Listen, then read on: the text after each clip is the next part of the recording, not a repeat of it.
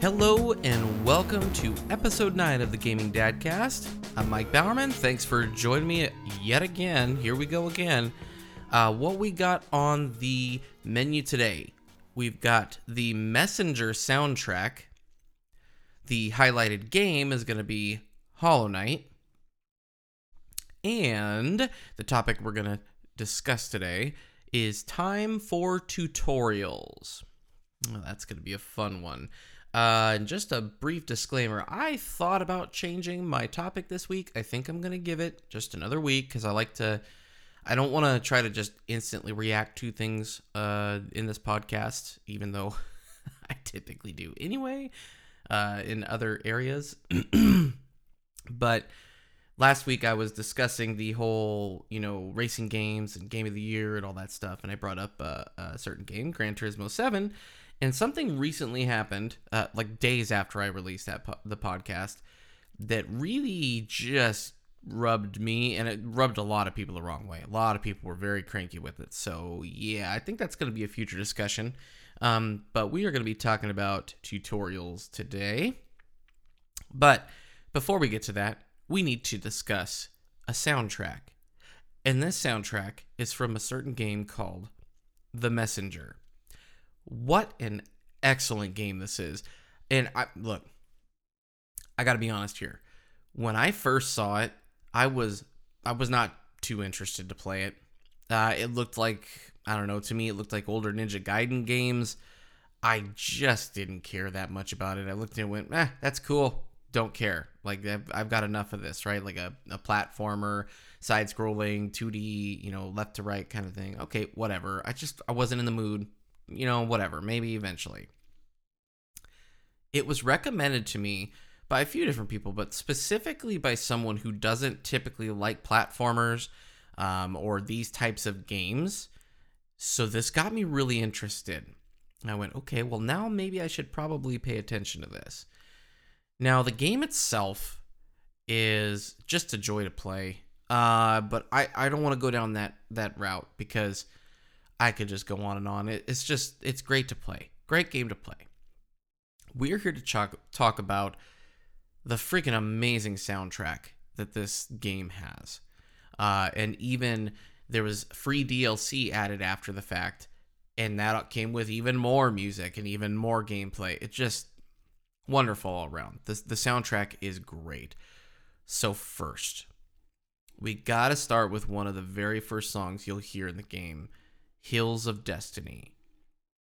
Now, many many of the tracks in this game have a uh, pitch slider, pitch shifter used. So, um, this is the mo- this is when the note moves up or down in a smooth fashion. So, like, think of the like ooh sound like the ooh like it it stays on the note, but it just shifts it slightly, right? And you know like all of these songs this soundtrack uses that a lot that technique a lot. So on a keyboard right like a, a digital keyboard um, when there's like a little uh, a little round thing usually has a notch in it if you push a note and you move that up it will shift it up the pitch up or shift the pitch down. So it uses that this soundtrack has that a lot okay? This song hills of destiny has a wonderful hook to it and it uses the pitch shifter in that hook. And behind the hook, so another uh, defining feature of this soundtrack is so you've got the the pitch shifting going on, right? And that's typically in the front, the foreground. In the back, and just like this song, you've got this rhythmic note foundation. Um, it isn't percussion necessarily. It isn't like drums, like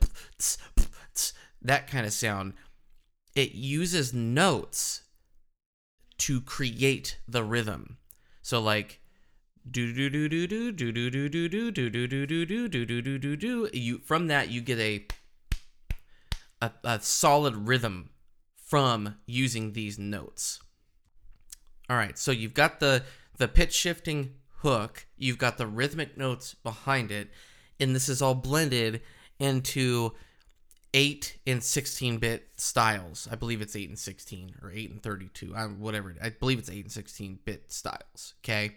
Like the video gamey styles, in other words. So this blend between these these pitch shifting hooks and the rhythmic notes behind it it's just it works so well. It it just works so well. It's great with this style. And Hills of Destiny is I mean this is like literally one of the first games you hear in the game perfectly sets the tone. Then you've got other songs like Into the Depths that not only heavily uses that pitch shifting technique, but it also adds in uh, fade ins and fade outs, like this fade effect. Um, sometimes at the beginning of the note, sometimes at the end of the note. So again, we have the rhythmic notes in the back. Uh, these ones are more like uh, think of if a guitarist plays a set of notes in a very strict rhythm and repeats that over and over and over and over.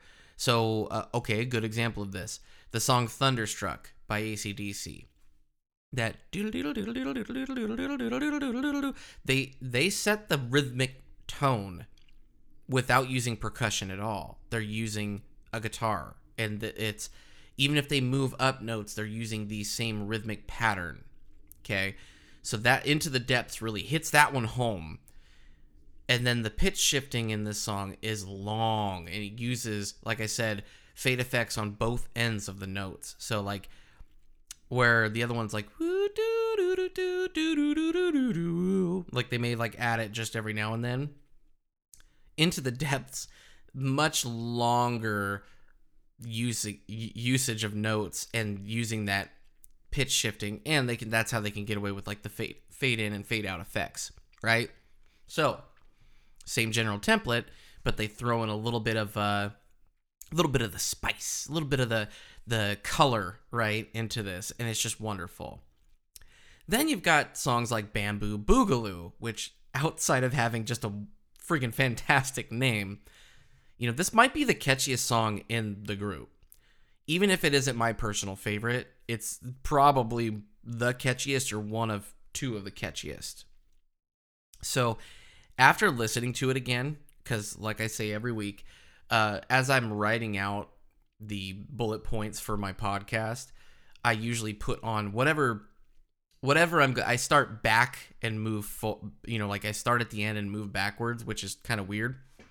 Um but I'll you know start with the topic talk about that and i'm listening to the soundtrack while i'm writing and then i can highlight the game all that stuff and i get back to this.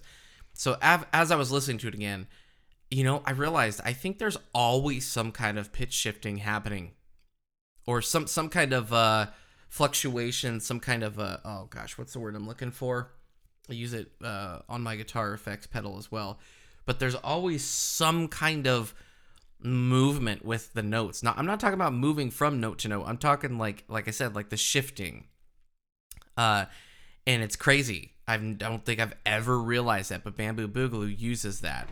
Um, and this one has one of the most definite drum and rhythm sections in all of the songs. This isn't a drum heavy OST, but this song sure is heavy with it. I mean, big time and yet there's still more.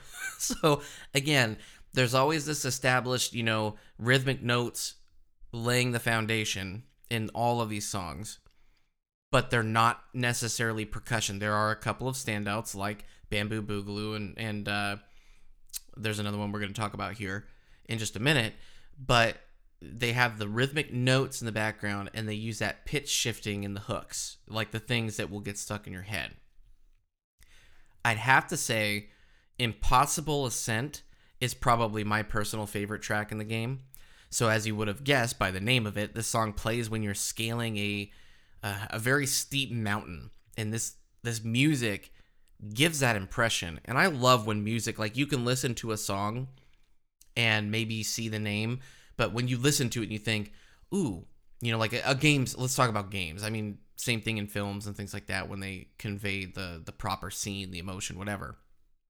But in games, I love when you can listen to a song and go, "Huh, I'm pretty certain I can get the feel of where this would play in a game." I love it when they do that without just outright saying, "This is on the mountain level." Um, you know, I like this one because of all the aforementioned stuff it does, like the the pitch shifting and the rhythmic notes, all that stuff. But I like this one because though the tempo doesn't change, you know, the tempo being the speed of the song, it's always at the same speed. There are very distinct differences in the song that make it feel like the song either slows down or speeds up, even though it's the same tempo. And they they'll go. It's not even necessarily cut time and normal time either. And cut time, normal time being cut time is like so if you go one, two, three, four, one, two, three, four, that's normal time. Cut time it would go one, two, three, four, one, two, three, four. Like there's a different emphasis, even though it's the exact same speed, the exact same uh, the exact same tempo, time signature, all that stuff, right?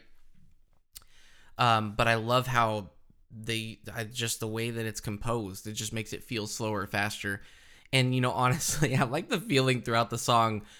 It feels like the song is constantly telling you, "Be careful, you're about to fall," like over and over and over, which adds to the suspense of like, "Don't miss this platforming section, please, because I do not want to fall back down." And finally, I have to mention, and and if somebody's listening to this podcast, you know who you are, you know who I'm talking to right now. I feel like they would be so cranky with me if I didn't mention this song, and and rightfully so. I have to mention the arcane shop music. I just have to. It is so good. And this is the music that plays when you go see the shopkeeper, essentially, like the the the getting items and whatever, right? So similar to Bamboo Boogaloo, this will be a song that gets stuck in your head. It is it is catchy. Partially because you visit the shop often, partially because you stay there a decent amount of time on most visits thanks to the wonderfully goofy dialogue from the shopkeeper and it's just that's that's a whole other thing and partially because it's it, like i said it's just so catchy it just gets stuck in your head it is so good. And again, I like this personally too because this is another one of the few drum heavy songs. Uh, and I, I just love it. It's just wonderful. And just to kind of come back to that cut time thing. So the differences between cut time and normal time are really accentuated in this in Arcane Shop. Okay. Uh, the normal time feels almost like a like a western beat, like bump ba bump ba bump ba bump ba bump ba bump ba like that kind of rhythmic feel.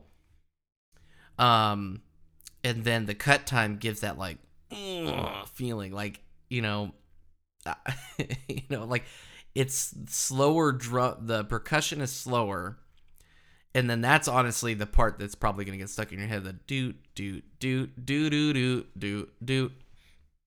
It's just great. Arcane Shop Wonderful stuff. Uh, now, this could be a minor spoiler, so I'm just to give a heads up here, okay? So you can briefly skip ahead, you know, maybe 30 seconds or so just to be safe, because I want to point out one other really cool thing with all these songs, especially the ones that I've mentioned, but it could potentially give away a minor spoiler. I mean, it, it has been a long time, but I know some people are very sensitive. So go ahead and skip now 30 seconds. Cool all of these songs have alternate higher bit versions due to something that happens in the game later on. So I mentioned 8 and 16 bit. Uh, so these renditions arrangements are just as freaking good in this in these new styles. Uh, and this is due to something like I said, it do it's it's so cool because it's due to something that happens in the gameplay later. So yeah. Anyway, welcome back. If you left, welcome back to the non-spoiler zone. Uh, the Messenger is a wonderful game to play, visually well, well done, and the music is just fantastic. Give it a listen. Great, great stuff. All right, so now that we've gone through the Messenger soundtrack, let's get to the highlighted game this week. That is going to be Hollow Knight. This is just it's one of my all-time favorites. Um, and just to kind of reiterate, so okay, so Hollow Knight is a Metroidvania and it seems like Metroidvanias are a dime a dozen these days. Um, and just to kind of uh, talk about a Metroidvania Vania again, like what that means. I briefly talked about this during I don't remember what episode it was when I talked about Metroid Dread. Metroid, the Metroid part of Metroidvania is from the Metroid games. So not talking about Prime, I'm talking about like the main line, you know, started on the NES, Super NES, all that stuff. Um, the 2D side scrolling, but like it's a it's a giant map and you not everything is unlocked. So like you got to go to one part of the map and then you find an item, oh, I can go back and do this now, that kind of stuff. So the Metroid part of Metroidvania is from the Metroid games. The Vania part is from the series Castlevania, um, which are very similar, but they're, they're they're different. They're different feels. They're different styles of this game, but they're both generally the same at their core. So, you know, similar to the Messenger, um, when I first saw Hollow Knight, I mean, the only thing that really gripped me was the art style, but I was like, eh, I don't know, I'll get to it eventually. I wasn't too sold on it. I wasn't like, oh man, I gotta go get this thing. In fact, I played it way later. I played it on the Switch. Um, and I got it on sale thinking, oh, I'll try it out. Looks good. Let's do this. And, you know, Hollow Knight is different for me in two ways specifically, different from all other Metroidvanias out there. So these types of games can be difficult, sure. but more often than not, you know, like I said earlier, the the more upgrades you get, the easier the game gets. So like I said, you you'll progress through and it's a giant map and technically you could if you could figure out how, I don't know if you could, um, get past certain areas, you could just go move on through the game, right? Just like uh, speedrunners really like these types of games, I believe, too. For that reason, finding the ways to, you know, basically break the system. But like, oh, like let's say you get to one area of the map and you unlock uh, a grapple hook, and then that grapple hook, you think, oh, there are other areas I can go back to in the in the area I just was that I can get to higher uh, levels, different areas of that, right? Because of that grapple hook. Some of them secret, some of them maybe you have to like go that way, like that's the main path, okay? So they're not really open world, but they're kind of like pseudo open world ish a little bit. But typically in these games, the more stuff you get, they get a little bit easier. Now, it's not to say that they're not difficult or some don't stay difficult. You know, Metroid Dread can be very difficult, especially that last boss. Ooh, it's it's tough. Uh, and they added things like hard mode, things like that, right? So, all that to be said. Um, so, Hollow Knight, it does get easier, I guess, sure, but it stays difficult the whole way through. I mean, all the way to the bitter end, and even especially the extra stuff. The uh, I don't know if it was DLC or whatever, but the added on stuff, right? It's all very difficult. So at first, when I first started playing the game, I just rush in and start attacking, right? And you know this worked for a brief time. you know, I just assumed like that it wasn't about the combat; it was about just getting figuring out how to get to point A, uh, point B from point A, and you know, getting whatever I need. That's like the puzzle side of things, right? Not necessarily the combat. So I'd rush in, do it, and then I started getting my butt whooped. Um, and you know, even though this is a 2D game, um, the mechanics and the enemies in the game require that you think before you act. You know, perfect example of this, and I'm not going to go into names or situations. I'm, I'm trying to be a little bit vague here. Uh, there's a later game boss fight in a tower, and you are required to fight two bosses at once, and it is rough. Like I had difficult time with other enemies, but it never really, really stopped me. That boss, oh gosh, that was a tough one for me. There's a couple others too, but my my point being is that the game's combat even like you look at it and you wouldn't think so, right? Oh, it's a 2D Metroidvania. Okay. It is difficult. And it requires like you don't just go in there and just like push a button, push a button, mash it, mash it. Like you gotta know how to play the game and then play it the right way. So because of this difficulty, exploring becomes more exhilarating and intimidating. So instead of just a bland, oh well, I gotta go here, go here, do that, kind of turn your brain off. Like you're you have to be engaged and paying attention because you can get wrecked really fast. Okay. and in turn, it like I said makes it more exhilarating. Like, oh man, this is cool. Like finding a new area. Um, this also made me really pay attention to things like any buffs that I acquired, like uh, items or other things. Um, think about how to utilize them, which ones I want to use, things like that. And, you know, in a similar fashion to Soulsborne games, I guess, you know, like Dark Souls, Demon Souls, Bloodborne, the recent Elden Ring, that stuff. If you die, you have to go and get your loot back. So, like, if you die, you lose all of your currency, the currency leveling up certain things and buying things and all that stuff, right? So it's you kind of need it, okay? Um so if you die, you drop it right there. And the and you go back to the most recent checkpoint and you have to make your way back to where you died, get your stuff before you die again. If you die again before you get it, you lose it. So very much like those games, okay? Not a new concept or anything like that. And others have done it before. So, okay. Um, but that is one aspect that really struck it home for me was the the difficulty, and it never felt too difficult. Um, but again, the combat and the way it's set up, I don't even know if I'd call it a difficulty thing. It's just the way that the gameplay mechanics are set up and the way that the enemies are are created, like how they created them, and even the worlds too, like the environments where you're fighting. Um, it makes you think about what you're doing. Very similar to like a Souls game, right? Because those are just outright difficult. They make you think about, like, well, I'm not just going to go mash a button. Like, I have to do things the right way. I have to think about it, okay? So that's one aspect that really, for uh, especially at the time, Hollow Knight set itself apart. Now, part of the allure of these types of games, these Metroidvanias, is that many times they expect you to figure things out on your own right? Like it's it's a puzzle aspect, and that's great. But typically, the story and or dialogue, if there's any, is very straightforward. Okay, nothing groundbreaking. It could be good, but it's not. It's, it's kind of fed to you, the player. Hollow Knight, though, whew, oh, it's different. So I know it's a bit of a fad to compare games to Soulsborne games, like I've already done so far. But Hollow Knight truly reminds me of the series for one big reason.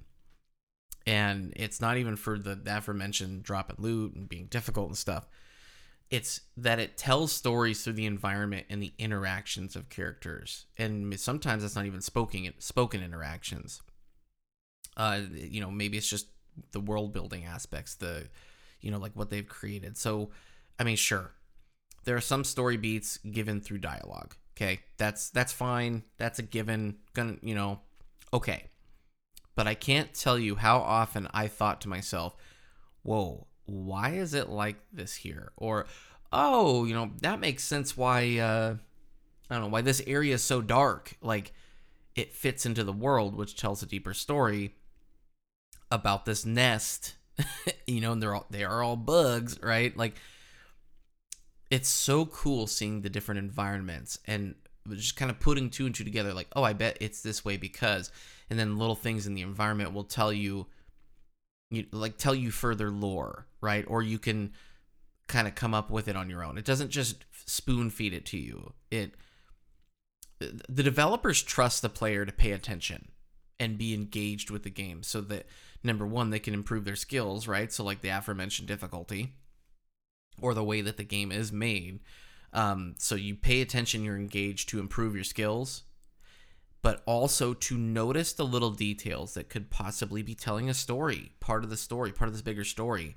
You know, your main character doesn't speak. He's a little bug thing with a, a white helmet with horns on it, and you stab people with what's called a needle.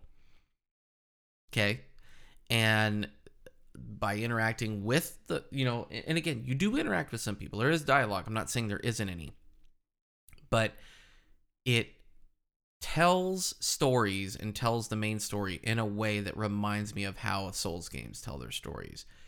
They're not necessarily tour de forces of like oh my gosh the dialogue is so witty and all this and the story. It's it's just more of a wow this is kind of cool to unravel as I play through if I pay attention to it, right? And that's those two aspects really set it apart. Now, to just cap off one final thing that I gotta say, I have to say about this game, which makes it truly great, is the art style. I mean, it's it's it's going to stand the test of time. So you know, in my opinion, not only does the gameplay have the makings to be able to stand the test of time and you know play it much later and it still holds up, the visuals and art direction do too. Uh, think of another perfect example of this is Wind Waker, right? Maligned at the time, and now Hollow Knight was not maligned. I don't think I don't think it was. I'm sure people didn't like it, whatever. But the the art style and the the visuals, you could play. You'll be able to play this game ten years from now, and it will still look and play marvelous. I firmly believe that, because the art direction is just so well done. It's so well done. So Hollow Knight must play uh, even if you don't like Metroidvania games, those types of games, I would I would you know suggest it. I would recommend this one big time because all of the other aspects to it are just so cool and it's so good. It's just a good game. There's a reason why a lot of people are looking forward to Silksong, which is the follow up, which we're still waiting to hear from. Don't know if that'll ever actually release. But that's beside the point. So I, I would actually suggest playing this on the Switch, thanks to the portable nature of the machine. Just really plays these types of games are perfect on it, or perhaps the Steam Deck if you can get one. Um, but that portable nature, really good, really great game. Highly, highly recommend it. The gameplay, the difficulty in the gameplay, wonderful. The uh, the storytelling through the environment and just the way things are um, and it just wants to wants to bring you along and say, "Well, figure this out. What ask these questions? What does that mean? You know that kind of stuff." Just wonderful. Play Hollow Knight. Good stuff. All right. So, talked about the Messenger soundtrack. Wonderful. Talked about Hollow Knight. Fantastic. Now, let's get to our topic. I've labeled this section Time for Tutorials. So, when I was a kid, I had a lot of free time on my hands. I'm pretty certain, you know, pretty certain most kids do. But yeah, anyway. Uh, when I was in high school, I had less free time, but still had a ton. In college, you know, or just out of college, uh, my free time dropped significantly. Uh, but now, yeah. So being an adult, and even more so being a parent, has opened my eyes to games and respecting my time. You know, there's something that sticks out to me specific with this aspect, um, and, and that is tutorials, as you probably would have guessed from the name of this section. But you know, uh, in in those of you listening, what are the, what are the big podcast podcasters say? You know, you listeners, um, you know, you're listening from all different parts of your life, different stages of your life. It's not where I'm at necessarily. Maybe it's close, maybe it is, maybe it's complete opposite, right? But as you get older, typically you get less free time because you're doing other stuff. You're adulting, you know, as they'd say. And so when you play games, you kind you want the games to respect your time. Now that that doesn't mean necessarily like oh it needs to be a short game, or saying oh well long games just automatically are just thrown out the window, right? That doesn't mean that. I'm talking about things like, and we're not going to get too far into this, but like open world bloat. Like open world games, typically for me nowadays, there's just an instant no from me Uh, because uh, I just don't care, unfortunately.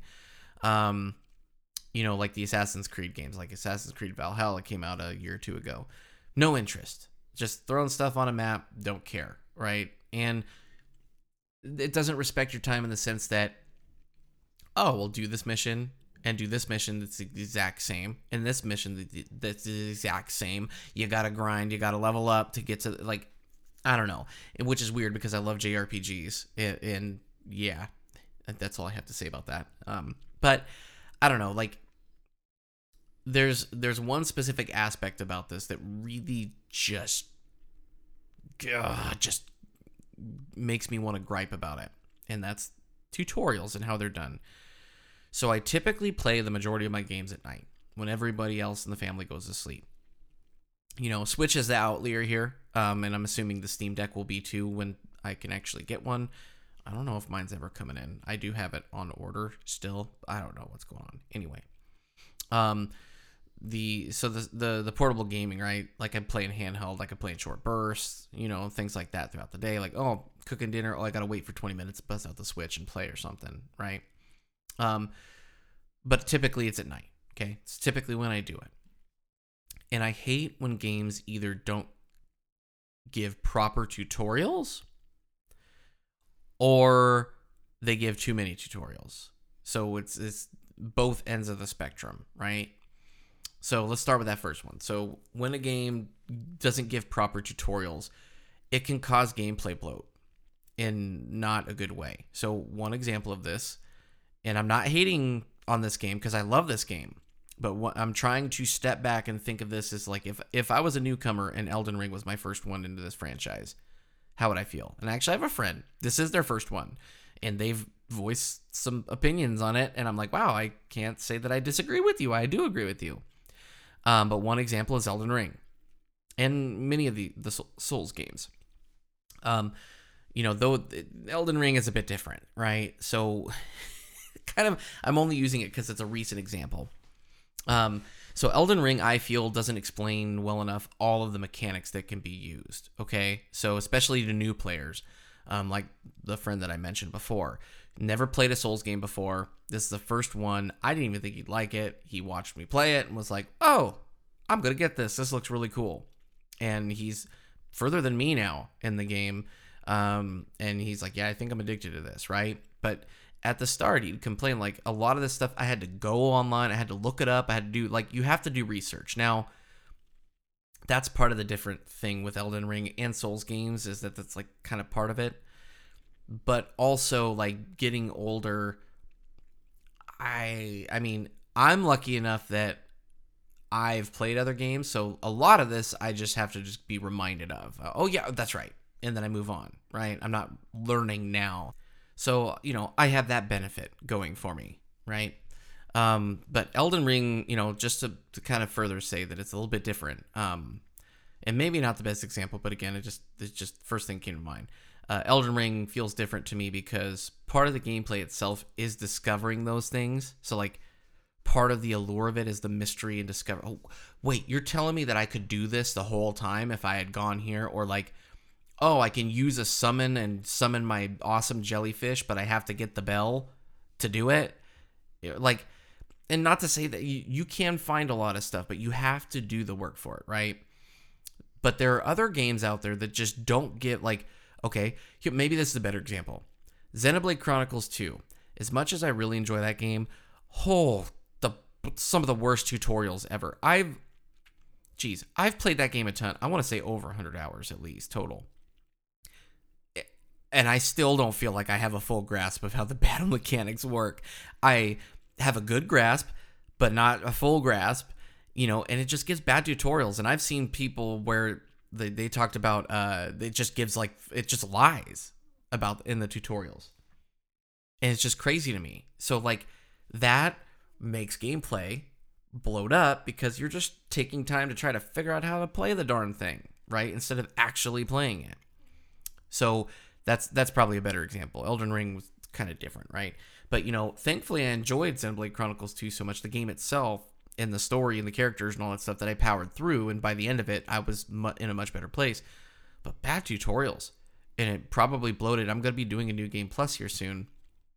I'm interested to see if the beginning is slower, or like what my playtime is going to be on the second playthrough, right?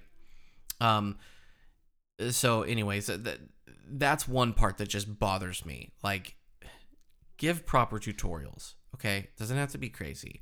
Which then goes to the other side. I hate it when a game gives too many tutorials. And if you know me if you've been in the discord at all been on my twitch chat and we've talked about zelda games you'll know what's coming. A perfect example of this is skyward sword. Uh the first time i played it on the wii I started off really, really liking it, and then as time went on, I just slowly started to really hate it. Um, so, okay, now the, let's talk about there was a recent remaster of Skyward Sword, made things much more tolerable, but the game does way too much hand holding, in my opinion. Way too much. It's like it does hand holding ha- you're like you're halfway through the game and you're still doing. Oh, by the way, and instead of you just f- let letting the player know, trusting the player to figure it out, or think like, okay, well you've taught me this basic, the way that this works.